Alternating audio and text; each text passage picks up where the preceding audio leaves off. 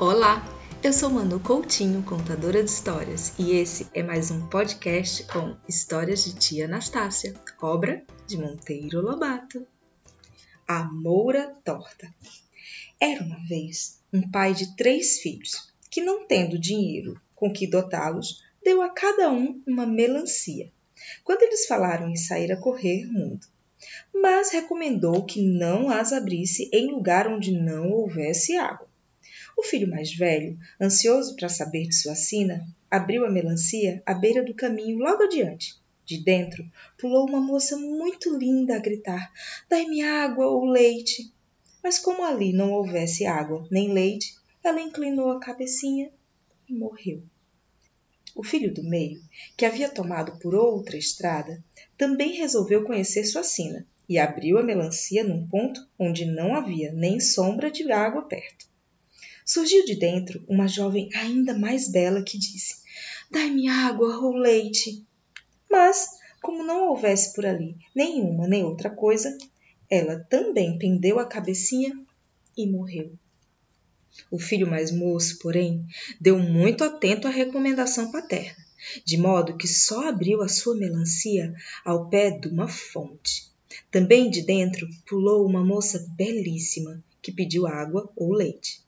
O moço deu-lhe água da fonte, que ela bebeu a fartar. Mas, como estivesse nua, o moço pediu-lhe que subisse a uma árvore e lá ficasse escondidinha entre as folhas, enquanto ele ia buscar um vestido. A moça subiu à árvore e escondeu-se entre as folhas. Logo depois apareceu uma moura torta, com um pote à cabeça. Vinha enchê-lo naquela fonte. Olhou para a água e viu o reflexo da moça escondida na árvore. Ora, que desaforo! Pois se eu sou uma beleza assim, como é que ando a carregar água para os outros? E jogou o pote, quebrando em vinte pedaços. Mas ao voltar para casa, tomou uma grande descompostura da patroa, que a mandou à fonte com outro pote. A moura torta foi e novamente viu o reflexo da moça na água e quebrou o segundo pote. A moça na árvore não conteve uma gargalhada. A moura torta olhou para cima e percebeu tudo. Jurou vingar-se. Linda, linda moça, disse ela, fazendo voz macia. Que bela cabeleira tu tens, minha flor. Que vontade de correr os dedos por esses lindos fios de ouro. Deixa-me que te penteie. A moça, sem desconfiar de nada, deixou. A moura torta subiu à árvore e começou a pentear aquela belíssima cabeleira loura. Súbito, zás! Fincou-lhe um alfinete na cabeça Imediatamente, a moça virou uma pombinha e voou. A moura torta, muito contente, ficou no lugar dela. Nisto, apareceu o moço com o vestido, mas, ao ver a sua beleza transformada naquele monstro, arregalou os olhos. Que queres? disse a moura.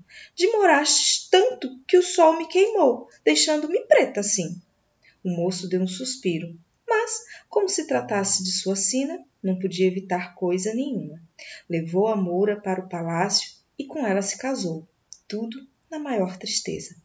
Desde o primeiro dia, começou a aparecer por ali uma pombinha que se sentava nas árvores do jardim e dizia ao jardineiro: Jardineiro, jardineiro, como vai o rei, meu senhor, e mais a sua moura torta? Dizia isso e voava. Mas tanto repetiu aquela frase que o jardineiro falou ao rei. O rei, já meio desconfiado, mandou armar uma armadilha de prata para pegar a pombinha. A pombinha não caiu no laço. Mandou armar uma armadilha de ouro e nada. Uma de diamante e nada. Por fim, o jardineiro fez uma de visgo e nessa a pombinha ficou presa. O jardineiro levou ao rei, o qual a pôs numa gaiola muito linda. Imediatamente a moura torta manifestou o desejo de comer a pombinha assada e tanto insistiu que o rei foi obrigado a dar licença para aquele crime. Mas no dia em que a pombinha ia morrer, o rei tomou-a nas mãos e afagou-a. Percebeu logo em sua cabecinha um carocinho. Olhou. Era uma cabeça de alfinete. Puxou e logo que o alfinete saiu, a pombinha se transformou na linda moça da melancia. Oh, és tu, minha amada! exclamou ele na maior alegria. A moça contou-lhe toda a traição da moura torta. O rei, furioso, mandou amarrá-la na cauda de um burro bravo e soltá-la pelos campos.